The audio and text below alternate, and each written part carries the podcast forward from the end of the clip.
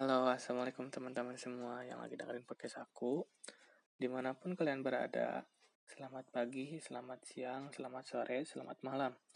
Apa kabar kalian semua? Semoga teman-teman semua baik-baik aja ya. Semoga sehat selalu dan semoga bahagia, oke? Okay? Tetap semangat menjalani hari-harinya. Apalagi di masa pandemi kayak gini, kita tetap harus jaga imun, jaga kebersihan. Kita juga tetap menggunakan protokol kesehatannya agar terhindar dari penyakit COVID-19. Sebelumnya, kenalin nama saya Nabi Kanaja Pristila, NIM 2107686. Saya merupakan seorang mahasiswa program studi pendidikan sosiologi di Universitas Pendidikan Indonesia. Pada kesempatan kali ini, aku bakal ngobrol-ngobrol sama kalian nih tentang pencemaran lingkungan. Dan Aku pun mengambil sebuah tema judul, kenapa sih lingkungan harus dijaga? Dia aja yang udah dijaga, malah berpihak kepada orang lain. Aduh, kacau. Nah, mari kita bahas. Jadi, kenapa sih lingkungan harus dijaga? Kenapa sih harus jaga lingkungan? Nah, kita sebagai manusia harus tahu betapa pentingnya menjaga lingkungan hidup. Sebelumnya, kalian sudah tahu belum arti dari lingkungan hidup? Itu apa? Kalau belum tahu, di sini saya kasih tahu kalau lingkungan hidup kesatuan antara seluruh makhluk hidup dan non hidup. Semua berbagai unsur lingkungan serta manfaatnya. Di sini juga para ahli mengemukakan salah satunya Bintarto yang katanya segala hal yang berada di sekitar kita, baik itu benda ataupun makhluk hidup, yang terpengaruh oleh kegiatan yang dilakukan manusia. Kita lihat di sekeliling kita, apakah lingkungan kita sehat?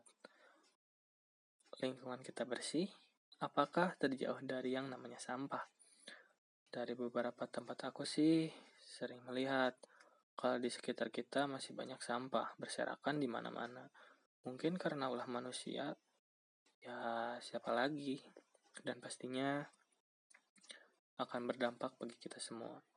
Dampaknya yaitu salah satunya banjir, karena saluran air tersumbat, udara tidak segar, dan terjadinya pencemaran lingkungan. Apa itu pencemaran lingkungan? Dikutip dari situs resmi Kementerian Lingkungan Hidup Republik Indonesia dalam Undang-Undang Nomor 4 Tahun 1962 tentang ketentuan-ketentuan pokok pengelolaan lingkungan hidup, yaitu masuk atau dimasukkannya makhluk hidup, zat, energi, atau sebuah komponen lain ke dalam lingkungan, atau berubahnya tatanan lingkungan akibat kegiatan manusia atau proses alam, sehingga kualitas lingkungan turun sampai ke tingkat tertentu, yang menyebabkan lingkungan menjadi kurang atau tidak dapat berfungsi lagi sesuai peruntukannya. Di sini ada lima jenis polusi, yaitu polusi udara, air, tanah, suara, dan cahaya. Nah, di sini aku juga mau ngebahas, tapi aku mau ngebahas cuma tiga polusi aja. Yang pertama, polusi udara. Jadi, kalian tahu nggak sih penyebab adanya polusi udara? Jadi, udara yang tercemar itu pelepasan berbagai gas, benda padat yang terbelah menjadi halus. Contohnya gini deh, seperti asap rokok, asap kendaraan, dan asap pabrik. Kedua, pencemaran air. Pencemaran air yaitu perubahan keadaan di suatu tempat penampungan air seperti sungai, lautan, dan air Akibat aktivitas manusia, kenapa air bisa tercemar? Karena bahan kimia cair maupun padat dari limbah industri, limbah pertanian, dan dari rumah tangga, limbah cair seperti sisa mandi dan MCK. Kalau limbah padat seperti plastik dan sampah dapur. Dan yang terakhir yaitu pencemaran tanah. Jangan salah loh, tanah juga bisa tercemar. Jadi, keadaan tanah itu dimasuki oleh berbagai bahan substansi kimia, sehingga mengubah struktur yang ada di dalam tanah. Penyebab biasanya sebagian besar dari limbah industri yang disengaja maupun tidak disengaja masuknya bahan kimia yang terdapat di dalam air ke dalam permukaan tanah. Adanya kecelakaan kendaraan, pengangkut minyak yang masuk ke dalam tanah juga mampu menimbulkan pencemaran tanah. Ketika bahan kimia sudah ada di dalam tanah, maka bahan kimia tersebut dapat larut ke dalam air, terbawa air hujan, dan juga mampu menguat, menguap ke dalam udara. Sehingga efeknya akan menjadi efek domino, di mana yang berbahaya bukan hanya pada tanah saja, melainkan juga di dalam air dan udara. Nah, setelah kalian mengetahui beberapa polusi tadi, pasti ada solusinya loh. Nah, aku kasih tahu nih solusi buat mengurangi pencemaran. Meskipun pencemaran tidak bisa dihilangkan, setidaknya kita bisa mengurangi pencemaran itu. Seperti mengurangi polusi udara, kayak bersepeda atau beralih ke kendaraan pribadi. Tidak membakar sampah dengan cara yang tidak benar.